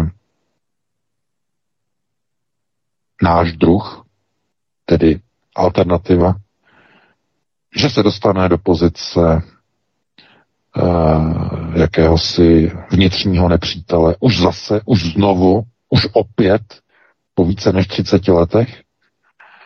A uh, bude fungovat pouze z pozice samizdatu. Protože jakýkoliv opoziční názor bude onálepkován jako proruský, kdo bude mít jiný názor, než bude mít eh, fialový důstojník, bude označený za ruského agenta, bude zablokován a je jedno, jestli bude to tady ta doména nebo tamhle ta doména. Pokud lidé nebudou připraveni, pokud nebudou mít VPN, pokud nebudou mít nastavené DNS servery, tak se prostě nikam nedostanou. Nic si nepřečtou. Budou číst jenom to, co jim dovolí a to, co jim zobrazí ten televizní kanál v té bedně. Nic jiného jim nebude dovoleno ke konzumaci. K informačnímu průtoku se dostanou pouze z vysílačů režimu. Že? Nebude dovoleno přijímat informace od kohokoliv jiného. No a bylo by tak pěkné říct, že přijde nějaký mesiáš, že jo, e, že nebude mít klobouk, nebo klobouk může mít, ale čepec by neměl, že? A nebude mít ani zástěru, může mít kabát a že by prostě řekl, tady prostě teď budeme dělat národní politiku, tady bude národní stát, tady budeme v první řadě koukat na to, jestli politiku, kterou děláme, jestli bude vyhovovat našemu lidu. Jestli ty naši lidi se budou mít líp, když uděláme tenhle ten krok v té politice. Když tam pojede ten ministr toho zahraničí a bude tam něco dělat, v té cizině, tak jestli on tam to, co až udělá, jestli to bude pro nás lepší, jestli e, nám to zlepší naše příjmy, naše výhledy, naši ekonomiku, náš sociální status. A nebo jestli nám to zhorší. Tohleto je jenom e, tak málo, co bychom mohli chtít, že jo? Aby vlády dělaly to, kvůli čemu jsou, nebo původně byly zamýšleny, že by měly být voleny, aby se starali o svůj lid v první řadě. Proto Donald Trump říkal Amerika na prvním místě jako národ, protože ve vztahu vlastní eh, vlasti, že to znamená vlast na prvním místě by měla být, aby ten zájem toho lidu tedy byl reflektován v krocích a, eh, a postupech těch jednotlivých volených politiků. A my vidíme ani ně ani zanehet, ani ň, které by se tam mohlo vejít, se nevejde. Místo toho zdrzíme ksichty, se vám vysmívají, že uh, uh, pod fialovou komží, že jo, mají jako svatí, že služebníci ďábla. Že fialová komže, fialová barva je barva ďábla. A proto on přivezl tedy Petr Fiala, papež Františkovi přivezl tu šálu, protože předpokládám, že došli k nějakému rozuzlení a že se rozhodli, že se na té šále, konceptuální šále z Ukrajiny společně oběsí. Že jo? No, asi k tomu nedošlo. Protože jiný účel pro tu šálu já osobně nevidím. Ve Vatikánu nemrzne, tam je naopak horko a teplo, až, no to bychom zacházeli někam úplně jinam.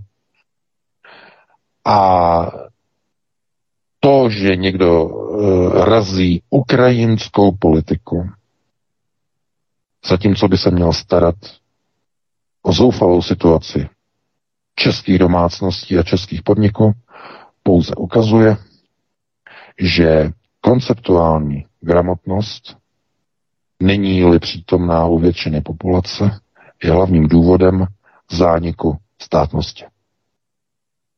A jakkoliv bychom mohli pozitivněji a chtěli bychom pozitivněji končit, bohužel nemůžeme. To je finální konstatování. Takže kde získat nějaké ty informace na alternativních médiích? Oni to vědí, proto je chtějí blokovat. To, že je zase po, jako povolili a že NIC.cz už s tím nechce mít nic společného s blokováním, to je jenom kvůli tomu, že tam oni nechtěli mít nějaké žaloby na krku. To znamená, vláda bude se snažit přijmout nějaký zákon, který bude blokovat alternativní názory, které velice pohodlně, že označí, nám se to nelíbí, nám to připomíná nějaký proruský narrativ, dají ruskou nálepku, že a zablokují, protože tím si vytvoří klid na práci. Bohužel, taková je situace. Znovu se budou prohlubovat procesy, které povedou k samizdatům, to znamená k vysílání a k publikování e, způsobem, který už není oficiální. Na všechno se musí lidé připravit a my vás můžeme pouze v nějaké době, v nějakém předstihu dopředu informovat o procesech, ke kterým se skiluje. Takže tolik tedy k dnešnímu povídání, k té analytické části. Máme 21.03. Pustíme si nějakou písničku. Martin tam najde něco pěkného, nějakých 5, 6, 7, 8 minut. že jo? Dobře, a... koukám. 6 a 10 a 6 minut a 12 sekund. Dobrá. No, no, no. 7 minut. A potom bychom se pustili do, do telefonických dotazů. Dobře, dobře. Jdeme na to. Jdeme hrát. Jdeme hrát. Takže dvakrát defenestrace, dámy a pánové. A po každé jinak. Prosíme, pomožte nám s propagací kanálu Studia Tapin Rádio Svobodného vysílače CS. Pokud se vám tento nebo jiné pořady na tomto kanále líbí, klikněte na vaší obrazovce na tlačítko s nápisem Sdílet a vyberte sociální síť, na kterou pořád sdílíte. Jde o pouhých pár desítek sekund vašeho času. Děkujeme. A my nejsme před totálním kolapsem, my jsme právě na začátku třetí hodiny a naopak jsme plní energie k tomu, aby jsme se vydali do eh, dotazů posluchačů. Takže můžeme zít prvního, Martina. Dobře, dobře, dobře. Připojuji do vysílání. Teď svobodný vysílač, hezký večer. Ahoj. Dobrý večer. Dobrý večer. Eh, slyšíme se? Ano.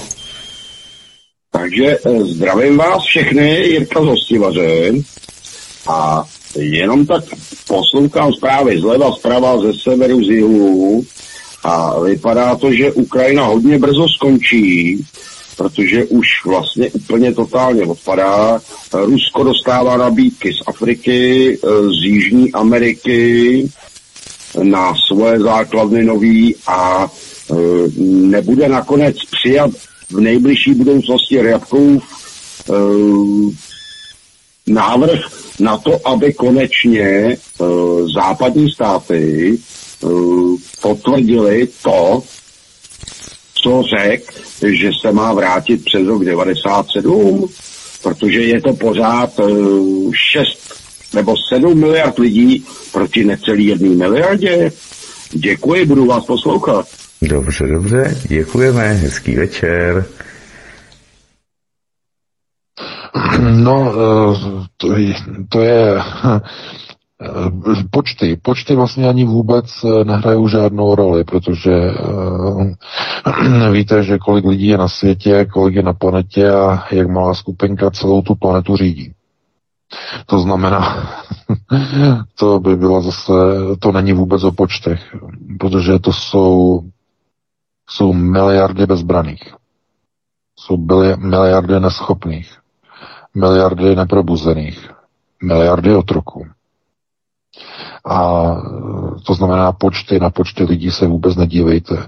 Co se týče Ukrajiny, samozřejmě tak Ukrajina byla obětována, ta skončí bude rozdělena, no tam je rozhodnuto, ale problém není, teď už vlastně se nemluví o této válce, mluví se o dalších procesech, to znamená o to, o čem jsem hovořil v našem povídání před přestávkou. Oni hledají cesty a přístupy k Rusku. Oni to zkusili přes Gruzi v roce 2008, nevyšlo to. Zkusili to přes Kazachstán eh, minulý rok, teď, no nedávno, že jo, nedávno. A nevyšlo to. Teď to zkouší přes Ukrajinu, tam, to, tam tomu dávali hodně, hodně, hodně moc nadějí, že jo. A vypadá to, že to nevíde. Tak to zkouší přes Finsko. Znovu to znamená, znovu jsme u toho, že e, všichni ti politici, kteří vlastně dělají v žoldu americké státní moci, pouze odhalují, že už jsme součástí vlastně tady toho prostoru v Evropě, e, jakoby rozdělování sfér vlivu na část, která je pod Berlínem, na část, která bude pod Moskvou a část, která bude e, v rámci takzvaného Trojmoří. To znamená, ti politici dneska už nezastupují zájmy České republiky, zájmy Slovenska a tak dále, ale zastupují zájmy onoho amerikanizovaného evropského celku, toho nového soustátí, systému Trojmoří. To je naprosto zjevné, to je vidět ve všech politických procesech. To znamená implementace amerických systémů řízení skrze tedy e, nasunování procesů, které jsou kopírovány z dob ještě tehdy e, německého nacismu a ty jsou právě ty momentálně Spojených států importovány zpátky do Evropy. Proto všude vidíte nacistické procesy. Všude, úplně všude. E, konec konců je to, je to kabát, který oni znají velice dobře. Oni k tomu byli připravováni, to znamená, budete sloužit. Byli na to připravováni 30 let. Petr Fiala hned po revoluci v roce 90 byl uh, už aktivní v pan Evropě, uh, už jedna ruka s Berntem Poseltem, jedna ruka s Otto von Hausburkem a tím je to dané. To znamená, oni se vybrali kádry, oni je zaúkolovali, 30 let byli u systému, uh, byli vychováváni, byli směrováni a, a teď slouží. Teď slouží jim. Ne národům, ne vlastním lidům, lidu, nebo vlastnímu lidu, ale jim. To je ta tragédie samozřejmě. No ale tak pokud nás posloucháte, tak už víte, proč, z jakého důvodu to je a s tím zkrátka se dá něco dělat jenom pouze na první prioritě. Pouze na vnitřním rodinném kruhu. to nic jiného s tím prostě dělat, ne, dělat nejde. Jsou, ano, jsou pastýři a jsou ovce. Pastýře a ovce. A ten pastýř je v té pozici, že ten ví, ten rozumí, ten chápe. A teď on může ty ovečky, že jo, vést, může je vést k likvidaci, může je eh, vést k tomu, aby je neustále holili a e, oškubávali, že jo. A z těch pozicí, těch konceptuálních pastýřů, e, de facto jich je jenom velice málo kteří by dokázali prostě ty ovce probouzet a otevírat jim oči, aby se také postavili a vzpřímili, aby žili své životy jako svobodné ovce. Že ale už v ne v roli v ovcí, ale svobodných občanů. To je pro mnoho lidí strašně těžké nebo nepředstavitelné, že že by se postavili na zadní a začali by spochybňovat to, co vidí v české televizi, to, co vidí e, na komerčních televizích, to, co slyší v rádiu a tak podobně, že by začali spochybňovat, že by začali říkat, ta vláda, co dělá, dělá proti nám, to nemá nic společného e, se solidaritou s Ukrajinou, dělají to proti nám. Hm? No, každý svého štěstí strůjcem, samozřejmě, protože nikomu nemůžeme násilím otevírat oči. Že člověk musí být schopen a ochoten se probudit sám, když slyší nějaké hlasy, slyší nějaké tamtamy. Musí být zvídavý, musí mít otevřenou mysl, musí chtít přijímat informace. Nemůžete spát informace někomu, kdo nechce, aby se mu měnil jeho život. Jinými slovy, on nechce tu červenou piluli. On se nechce z Matrixu probudit. On je spokojený s tou iluzí svobody, kterou mu nabízí systém a režim. Ani se o to nepokoušejte, je to vysoce nebezpečné snažit se o probouzení modráků. Že těch, kteří chtějí zůstat ve své realitě, ve své režimní realitě. Takže takhle bych na to reagoval a pustíme se do dalšího volajícího. Dobře, dobře, teď ho připojuji do vysílání. Svobodný vysílač, hezký večer.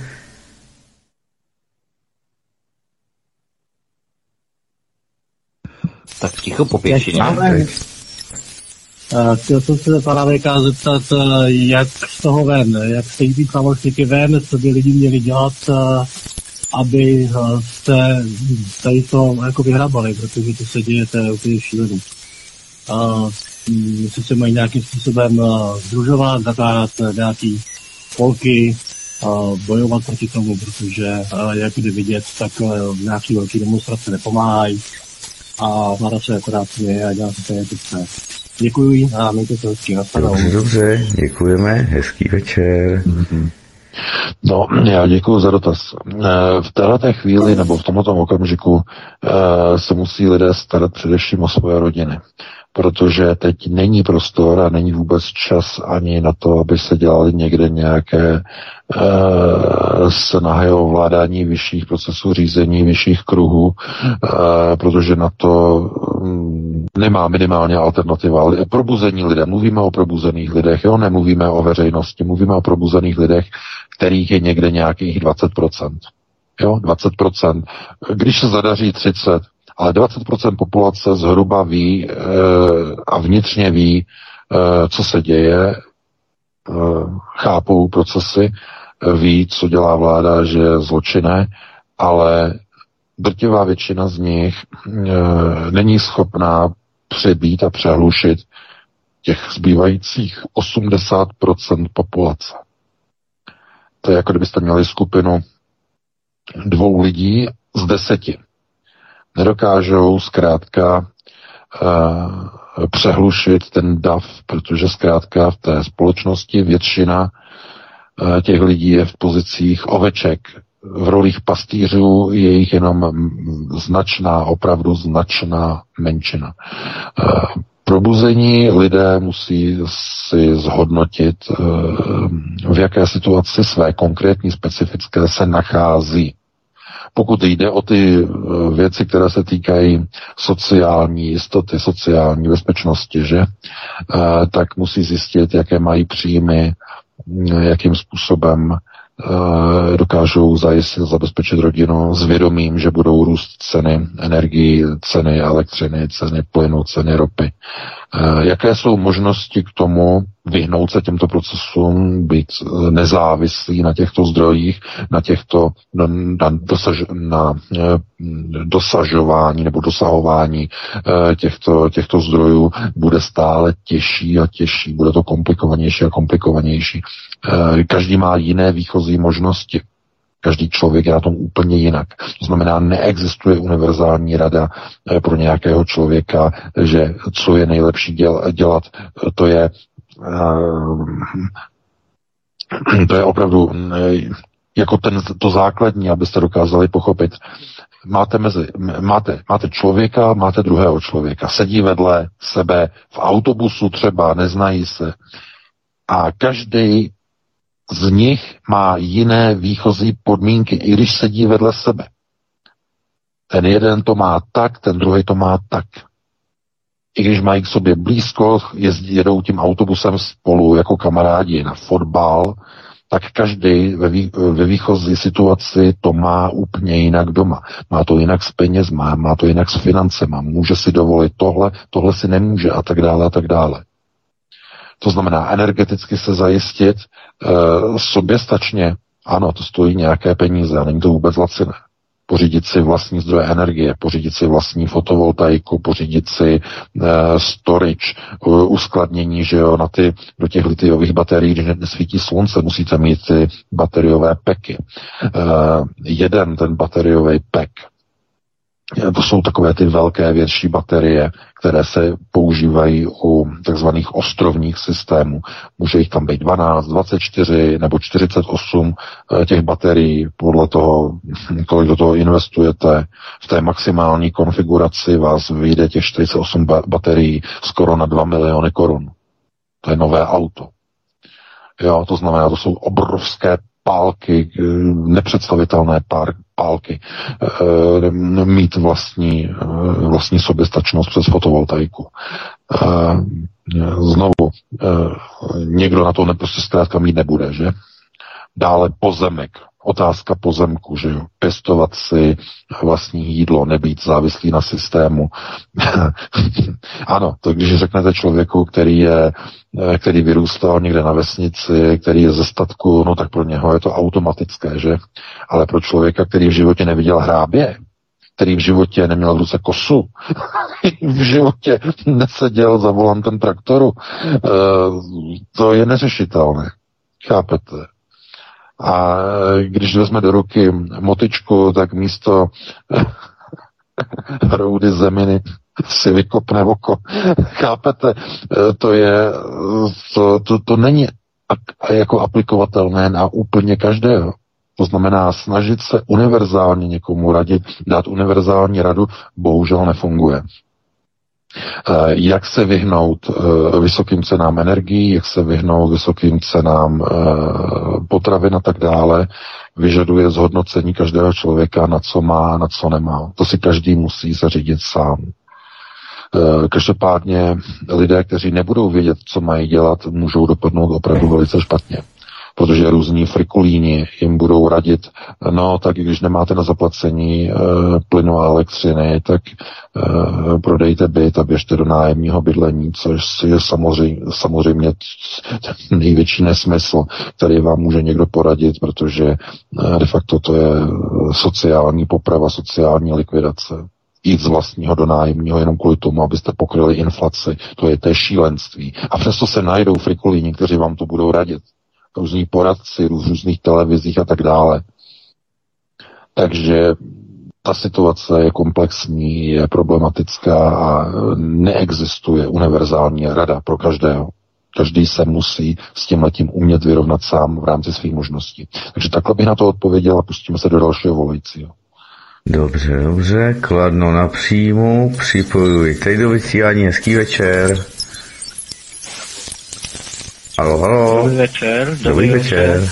Zdravím všetkých, eh, pana VK, takisto pana Vítka a i vás, pane Martine. Eh, posluchač Skladna, DJ Snoopy 77. Já bych měl dotaz na pana VK, co si myslí eh, o těch drogách v těch v českých supermarketech.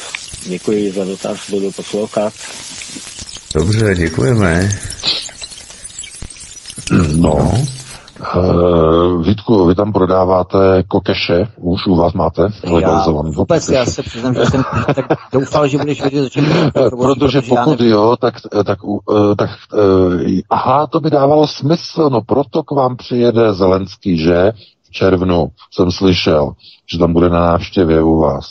No jo, no tak pokud tam prodáváte kokeše někde, no tak to je jasný, to on hned udělá velký nákup. No, tak to je jasný.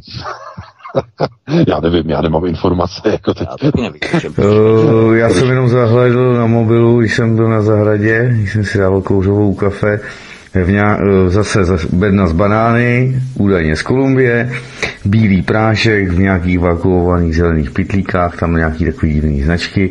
Jestli se prý potvrdí, jestli se prý potvrdí, že ten prášek je kokain, tak tam bylo uvedeno, a teď je z hlavy jeho cena na černém trhu, protože si ho všichni kupují na černém, ne na bílém, takže asi, já nevím, jeden a čtvrt miliardy korun českých, ale teď, teď tu aktuální zprávu k tomu Martine, to je něco pro tebe možná v rámci vyšetřování. No, takže, ale to už tady bylo před lety, že jo? Před pár lety se to někde našlo taky v nějakém obchodáku. Nějaký za, zajímavý balíčky. takové ty mafie po druhé světové válce, jak vozili právě z, ze Sicílie, ještě Koza Nostra, jak vozili na Kubu, eh, ty taky v pomerančích, oni byli duté, ty pomeranče, pěkné byly a uvnitř byly právě taky ten bílý prášek a tak dále. Oni to potom překládali do Ameriky a tam to distribuovali italští mafiáni v Americe a tak dále. To je, to je hezké, že se jim to podařilo. Ale máme dalšího posluchače. Ne, teď ne. Asi čekali další, asi čekali další odpověď, ale my jsme na to nepřipraveni, opravdu. Já jsem taky přiběh pár minut před vysíláním, takže vím jenom, co jsem, A my nemáme opravdu informace o těchto, o těchto záležitostech, tak se omlouváme, ale to je z začátku vyšetřování, tak stejně bychom nevěděli.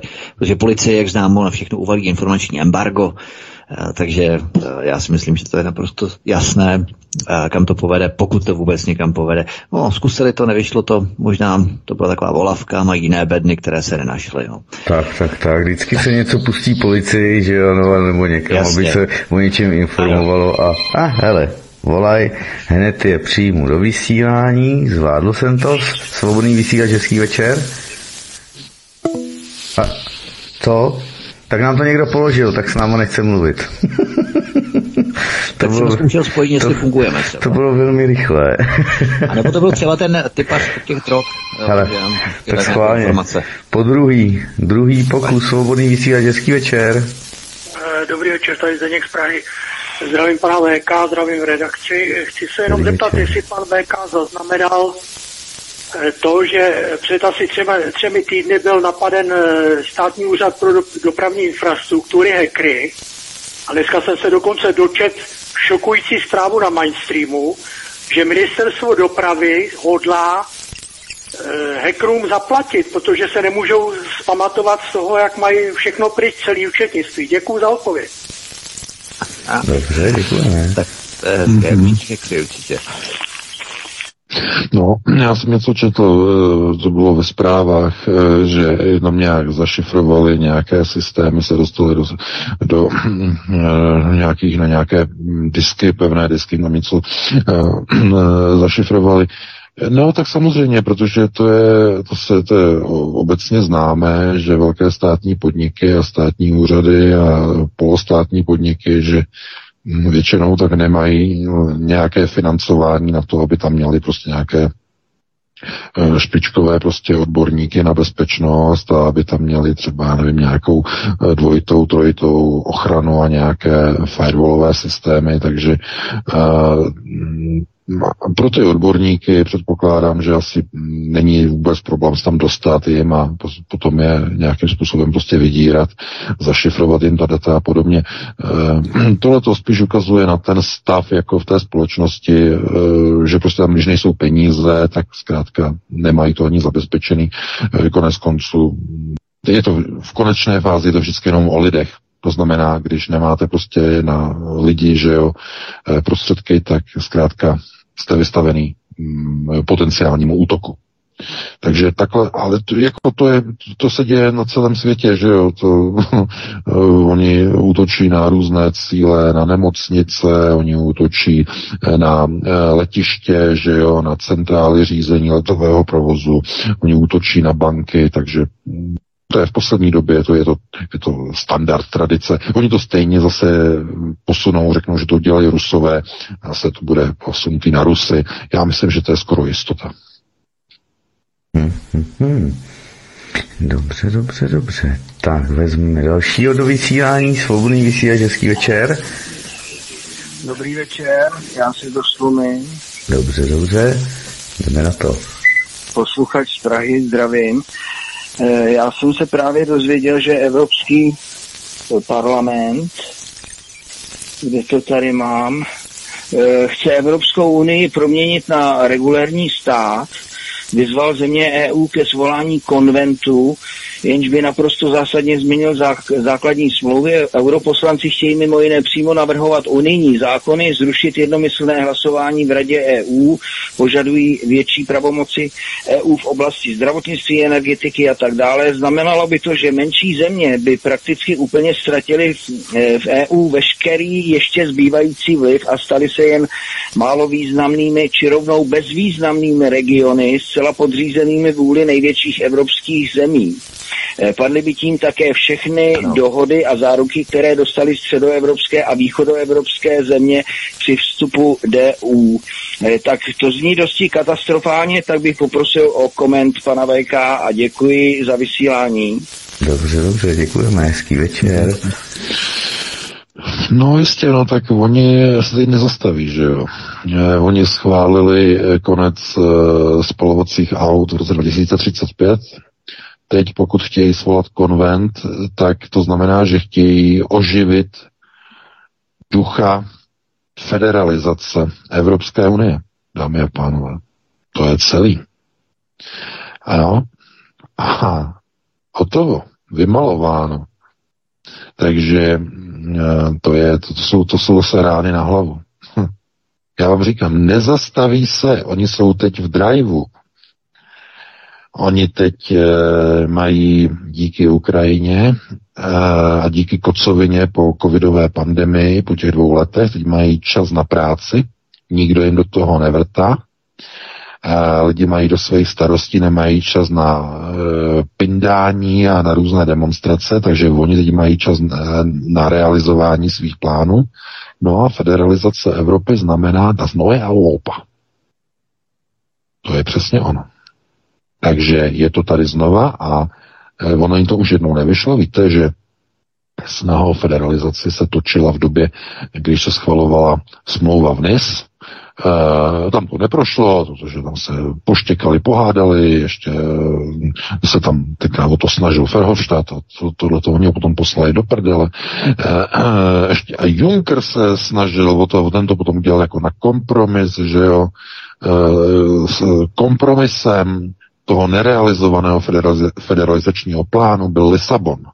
A oni to mají jako za nouzovku, nouzové řešení na nějakou dobu, ale oni znova se chtějí vracet k myšlence federalizace. Federální stát, jedna federální vláda, jedny federální daně, jedny federální odvody, federální rozpočty, všechno federální. A jednotlivé státy budou autonomní státy. Už to nebudou samostatné státy, budou autonomní státy autonomní území.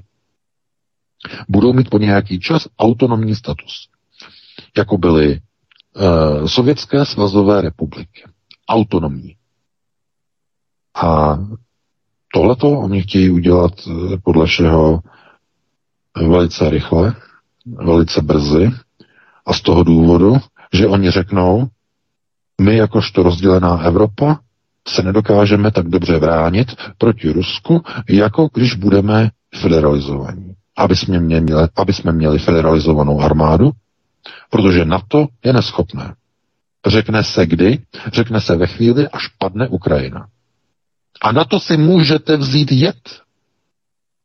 Ve chvíli, kdy Zelenský se zhroutí ponoří hlavu do kopečku kokeše, sjede se ještě jednou, one more time, for the last time, right? Ještě jednou, naposledy. A potom natáhne bačkory, modrožluté ukrajinské, tak oni to využijí k tomu, že řeknou,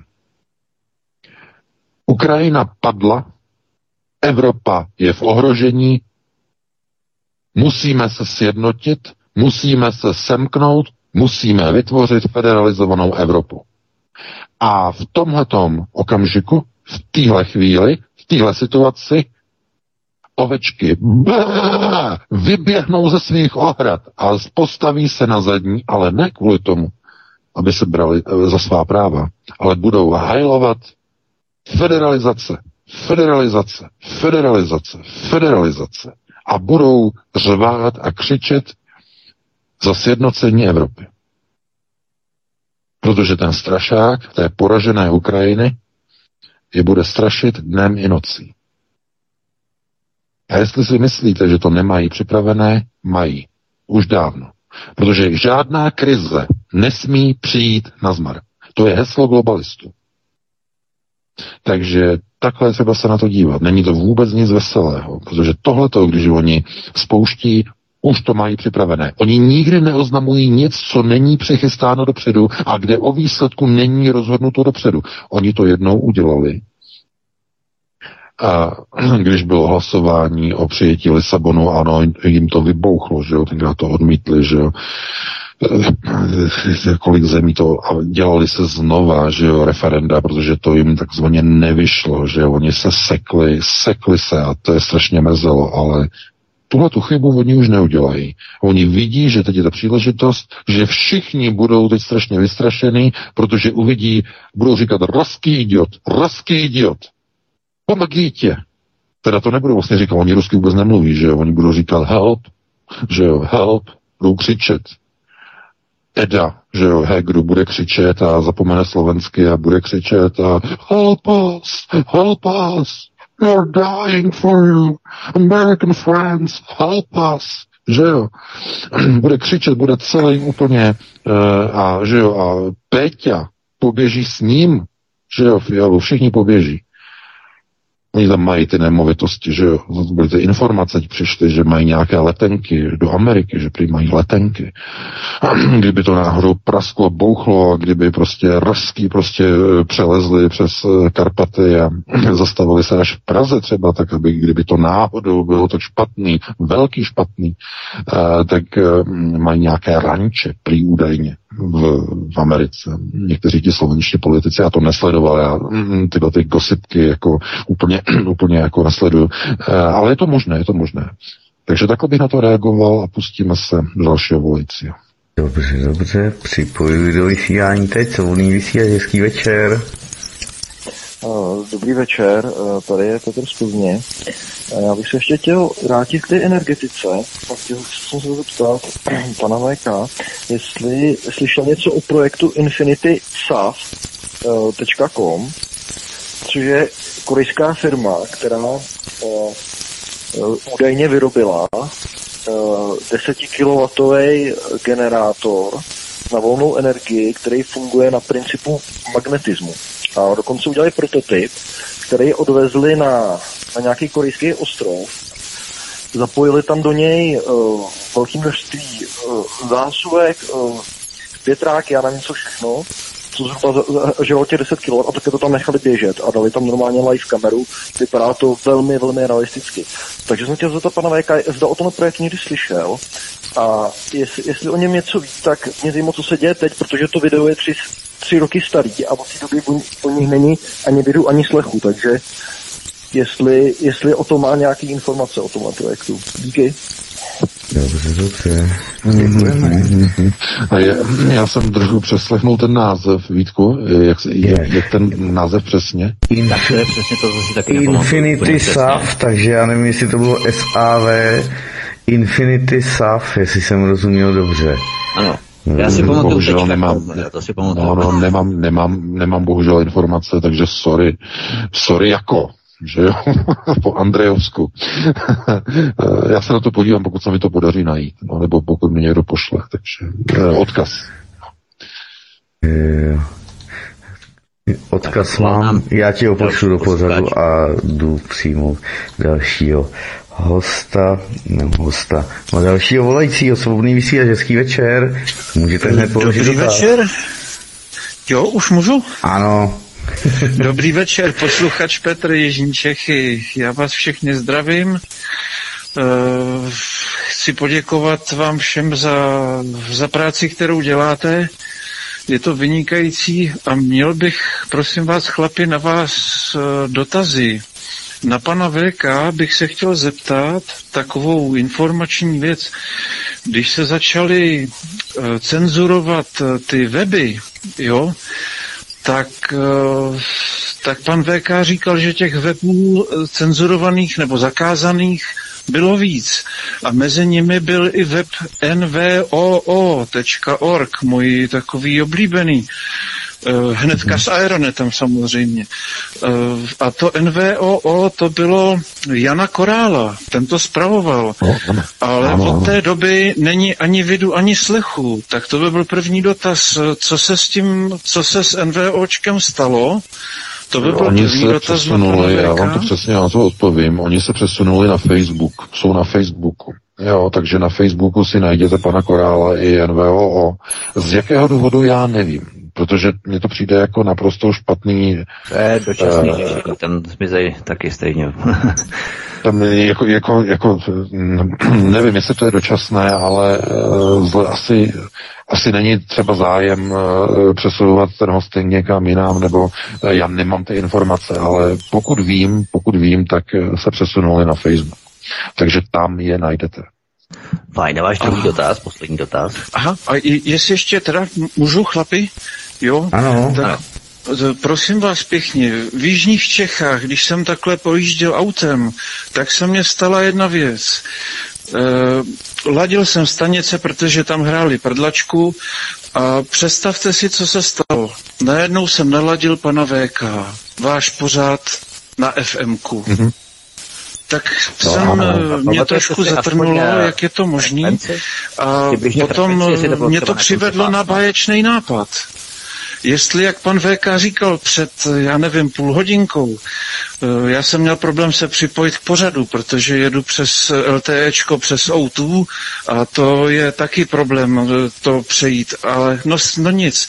Tak zkrátka, jestli by bylo něco proti něčemu, když by pár lidí takovýhle věci udělali. Prostě vás pustit, vaše studio na FM, na nějakou volnou volnou vlnu. Hmm. No, na nějaký rozumný výkon vysílací, jo, nebo je, jestli je to schopný někdo zaměřit. Když už dneska ty zákony, jo, si z toho dělají trhací kalendář. Hezký večer, hezký večer. Dobře, dobře, děkujeme. Veka, co na to máme? Na to je na to tak první, první věc. Eh, já mám informace, že na, eh, a teď nemůžu, nemůžu to nějak specifikovat, že si to už nepamatuju, to je z delší doby. A nás čtenáři, někteří nás informovali, že jsme k naladění na FM normálním terestrickém rádiu, kde si, kde si na Moravě. Eh, nemám o lokalitě eh, teď žádné, žádné povědomí, co by to mělo být někde na Brněnsku, na Znojemsku, fakt mě teď neberte za slovo, eh, že jsme prostě dostupní na FMku, místního lokálního rádia, kde přebírají stream našich pátečních pořadů a nevím, jestli dalšího vysílání svobodného vysílače, to nevím, ale jako mojich pořadů, že přebírají, vím o tom. Neznám jméno toho rádia, nevím, ale co se týče té poznámky, jestli by se šlo jako vysílat i na FM vlnách, já tady teď jenom jedno, jedno takové, abych se nemýlil, a myslím, že se nemýlim, ale vysílání na FM vlnách eh, přidělení pásma eh, podléhá schválení Českého telekomunikačního úřadu a vysílání, obsah podléhá dozoru a kontrole Rady pro rozhlasové a televizní vysílání. A nerad bych se mýlil, ale myslím, že ano. Jsou na to nějaké podmínky. E, proto jsem trošku překvapený. A byl jsem překvapený, když jsme dostali ten e-mail, jakože nás e, takzvaný rebroadcast jo, to znamená přebírání, vysílání, e, že někde, někde, tuším, opravdu si matně vzpomínám někde na Jižní Moravě, e, že nás vysílají FM, takže to je pěkné, to je hezké, ale podrobnosti k tomu nemám, protože si to nepamatuju. Takže takhle bych na to odpověděl. No a to třeba je nějaký se... pirát, protože oni vysílají třeba na začátku 87, anebo na konci 108, na konci VKV pásma. Nevím, nevím, nevím, jak už... To taky, to taky bývá, ale je to velmi nebezpečné, protože to může být i křížová harmonická frekvence, může to rušit třeba o pásmo výš letiště, provoz letiště třeba. Jo, a proto právě to podléhá, podléhá síla, vysílač a ten lalok, který jde z toho vysílače horizontál, vertikál a tak dále, tak to podléhá právě kontrole přísné regulaci eh, toho úřadu tak, aby opravdu tam nedošlo k nějaké kolizi s provozem letiště v vyšších pásmech, jo, 120, 130 MHz a tak dále. To je velmi nebezpečné tohle dělat eh, na vlastní pěst. Takže asi to bylo třeba nějaké regulární rádio, nevíme, dejte nám informace, budeme určitě rádi. Tak eh, pojďme dalšího posluchače. Dobře, dobře, připojuji do vysílání. Teď svobodný vysílač, hezký večer, můžete položit dotaz. Eh, hezký večer, u telefonu Miloš z Berunska. Já bych se chtěl zeptat pana VK, jenom už jsme určitě o tom někdy mluvili, určitě jsme to, tu situaci tady to někdy probírali. A myslím jako zpětně, ale mně přijde, že teď by mohlo, mohlo být aktuální téma Nesera Gesera nevím, jestli úplně, jestli úplně uh, to nepovažovat, nepovažovat za velkou konspiraci, ale myslím si, že spoustu lidí uh, na tom, tomu věří a, a nějakým způsobem uh, se k tomu přiklání a čekají, očekávají, že se něco stane. A měl by vlastně být, být připraven nějaký nový finanční systém, kdy tenhle ten skomídající vlastně odchází a měl by to být teda nějaký nějaký QFS, jakože, jakože kvantový finanční systém, a jenom jestli o tom něco ví, jestli, jestli něco blížšího, je to tady samozřejmě dnes nějaký zákon z Ameriky zhruba z nějakých 70. let, eh, a jo, jestli, jestli to není úplná, úplná konspirační teorie, jestli to prostě může mít eh, nějaký základ opravdu třeba v tom, v tom zákoně. Děkuji, budu poslouchat, mějte se hezky. Dobře, děkujeme. No, já děkuji za dotaz. Tady o tom konkrétně, co nemám žádné informace, jako jo, tady ty systémy Gezara, Nezara, ale co se týče eh, nového systému platebního, tak to jsou digitální měny. To není žádná konspirace. Víte, že Rusko připravuje, Ruská federace vlastní digitální rubl založený na blockchainu. Eh, stojí zatím eh, největší ruská banka, Alfa Bank, která má de facto roli jakoby garanta jako centrální ruské banky. A ve spolupráci s druhou největší, se Sberbank, takže to je velká věc. To samé eh, teď eh, chystá Evropská centrální banka s eurem, takzvaný digitální euro. To bude, tam to bude velice pomalé, je to strašná byrokracie, všechno v Bruselu. A to samé samozřejmě i Spojené státy, kde se mluví o takzvaném digitálním dolaru, tam se to řeší, jako jakým způsobem by se to strukturovalo FED, jak by to měl pod kontrolou, měl by to, neměl by to. E, to znamená, e, všechno tohleto, co momentálně se děje okolo e, takzvaného programu a projektu New Green Deal, nová zelená dohoda, která je aktivovaná jak v, celé, jak v Evropě, že tak i ve Spojených státech v rámci tedy takzvaného západního světa, tak je to obrovský přechod od různých fosilních paliv, jako je ropa, plyn, uhlí a jádro, uran, k jednomu jedinému zdroji energie, kterou je elektřina. Ta elektřina je specifická v tom, že na rozdíl od těch fosilních paliv se nedá bezstrátově skladovat. Vůbec. To znamená, ta elektřina se skladuje tak těžko, že v podstatě se zanedbává její možnost skladování. Víte, že když si nabijete litiovou baterii uh, a uskladníte si litiovou baterii, tak uh, když přijdete k té baterce za dva, tři měsíce, najednou už je tam místo 100%, má ta baterka 70%. Sama se začala vybíjet. Je to takzvaná ztráta energetické úložky.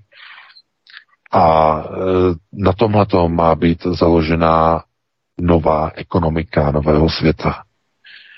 E, proč oni to tak dělají? No, oni chtějí, dámy a pánové, nahradit ropný petrodolar. Petrodolar je opřený takzvanou kvitancí ropy, to znamená podložený ropou, a tím, že je žádána ropa, je žádaný dolar. A globalisté, aby zlikvidovali systém Pax Americana, tak potřebují něco, co bude fungovat na téměř stejném principu, ale o něco lepším principu. A to má být jedna kWh elektřina. Elektřina má mít úplně stejnou funkci jako ropa. To znamená, ten samý vztah, jako jaký má dolar, eh, respektive petrodolar k ropě, má mít nová platební digitální jednotka založená na bázi blockchainu směrem k jedné kWh. Konvertibilita bude velmi jednoduchá, tedy takzvaný, takzvaný e, kvitanční pár, že to znamená, dříve eh, byla kvitance e, starého původního dolaru ke zlatu, že mohli jste vyrob, vyměnit bankovku za nugget zlata. To znamená, kvitancí bylo zlato. po vzniku petrodolaru kvitancí je barel ropy. A co se týče tedy současné doby nebo současné chvíle, o co se snaží globalisté, je, aby bylo možné jedno nové digitální euro nebo jednu novou digitální světovou jednotku, platební jednotku, jakkoliv ji nazveme a její název ještě neznáme, eh, tak aby ji bylo možné vyměnit za kilovat hodinu. To znamená, tady je bankovka a naproti tomu můžete tou kilovat hodinou svítit, jezdit, cestovat, vařit, prát, smažit, svařovat, cokoliv. To znamená, proto oni chtějí všechno převést na elektrickou energii, aby se stala z jedné kWh kvitance nové světové měny. Jinými slovy, aby nová světová měna eh, byla podložená elektrickým výkonem, kWh. No a pokud jste četli moji knihu Human Ex Machina, tak už to víte od roku 2018. Se čtyřletým předstihem. Teď se to pouze realizuje. No, takže takhle by na to odpověděl, no a pustíme se do dalšího volajícího. Dobře, dobře. Připojuji do vysílání svobodný vysílač, hezký večer. Dobrý večer, tady Janek z Jablonce. Já mám otázku na pana vedoucího na dějinou úlohu Jozipa Broze Tita. On, jak známo, tak se ostře vymezil jak proti východu, tak proti západu a jel si svoji vlastní politiku. A ku podivu to jak západ, tak i východ akceptoval. Nevím o tom, že by na něj byl proveden nějaký atentát nebo nějaká barevná revoluce, že by tam zkoušeli. A to je jedna věc. A teď jsem se nedávno dozvěděl, což mě docela šokovalo, že on na konci války nedovolil srbským partizánům se vrátit do svých domovů na Kosovu. Takže mi to přišlo takový zvláštní, že on jako komunista, že podporoval muslimy vlastně. Takže jestli by to pan vedoucí mohl trošku ozřejmit. Děkuji a budu poslouchat. Dobře, dobře, děkujeme. Hezký večer. No, tak tohle to by bylo s velkým, s velkým přesahem. Uh, Tyto byl především velký globalista. Uh, on bývá často definován jako Eh, jako národovec. Ano, můžete být globalista, můžete dělat politiku, která v rámci globalizace eh, je tak eh, dobrá a progresivní pro občany té dané země, že opravdu považují toho člověka za národce vlastence. Ale pozor, ty to byl globalista. To byl prototyp globalisty číslo jedna v Evropě svého času.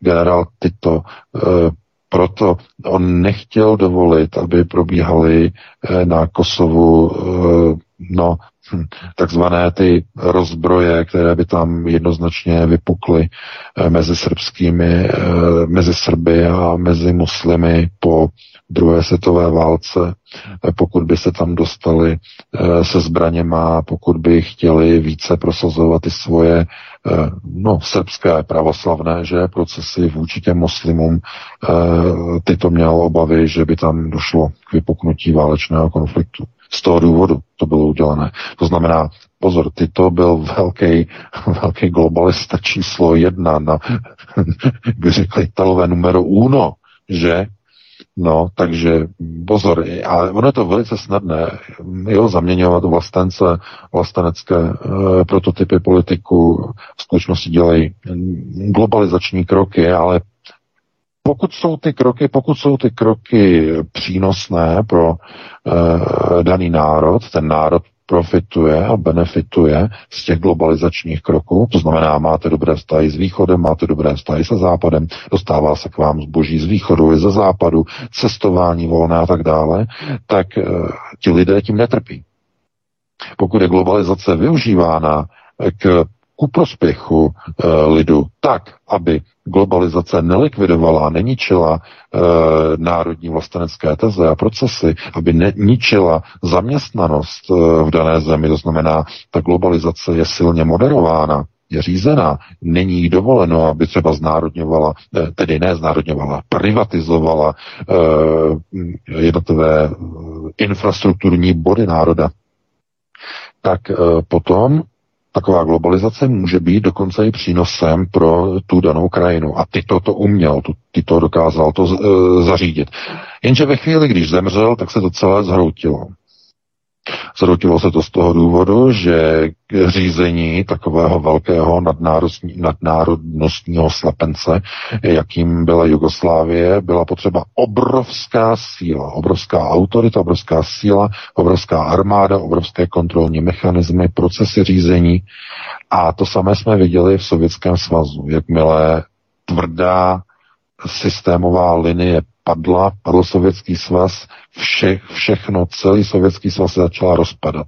Nebyla už síla, která by dokázala uh, ten obrovský útvar podržet a udržet pohromadě.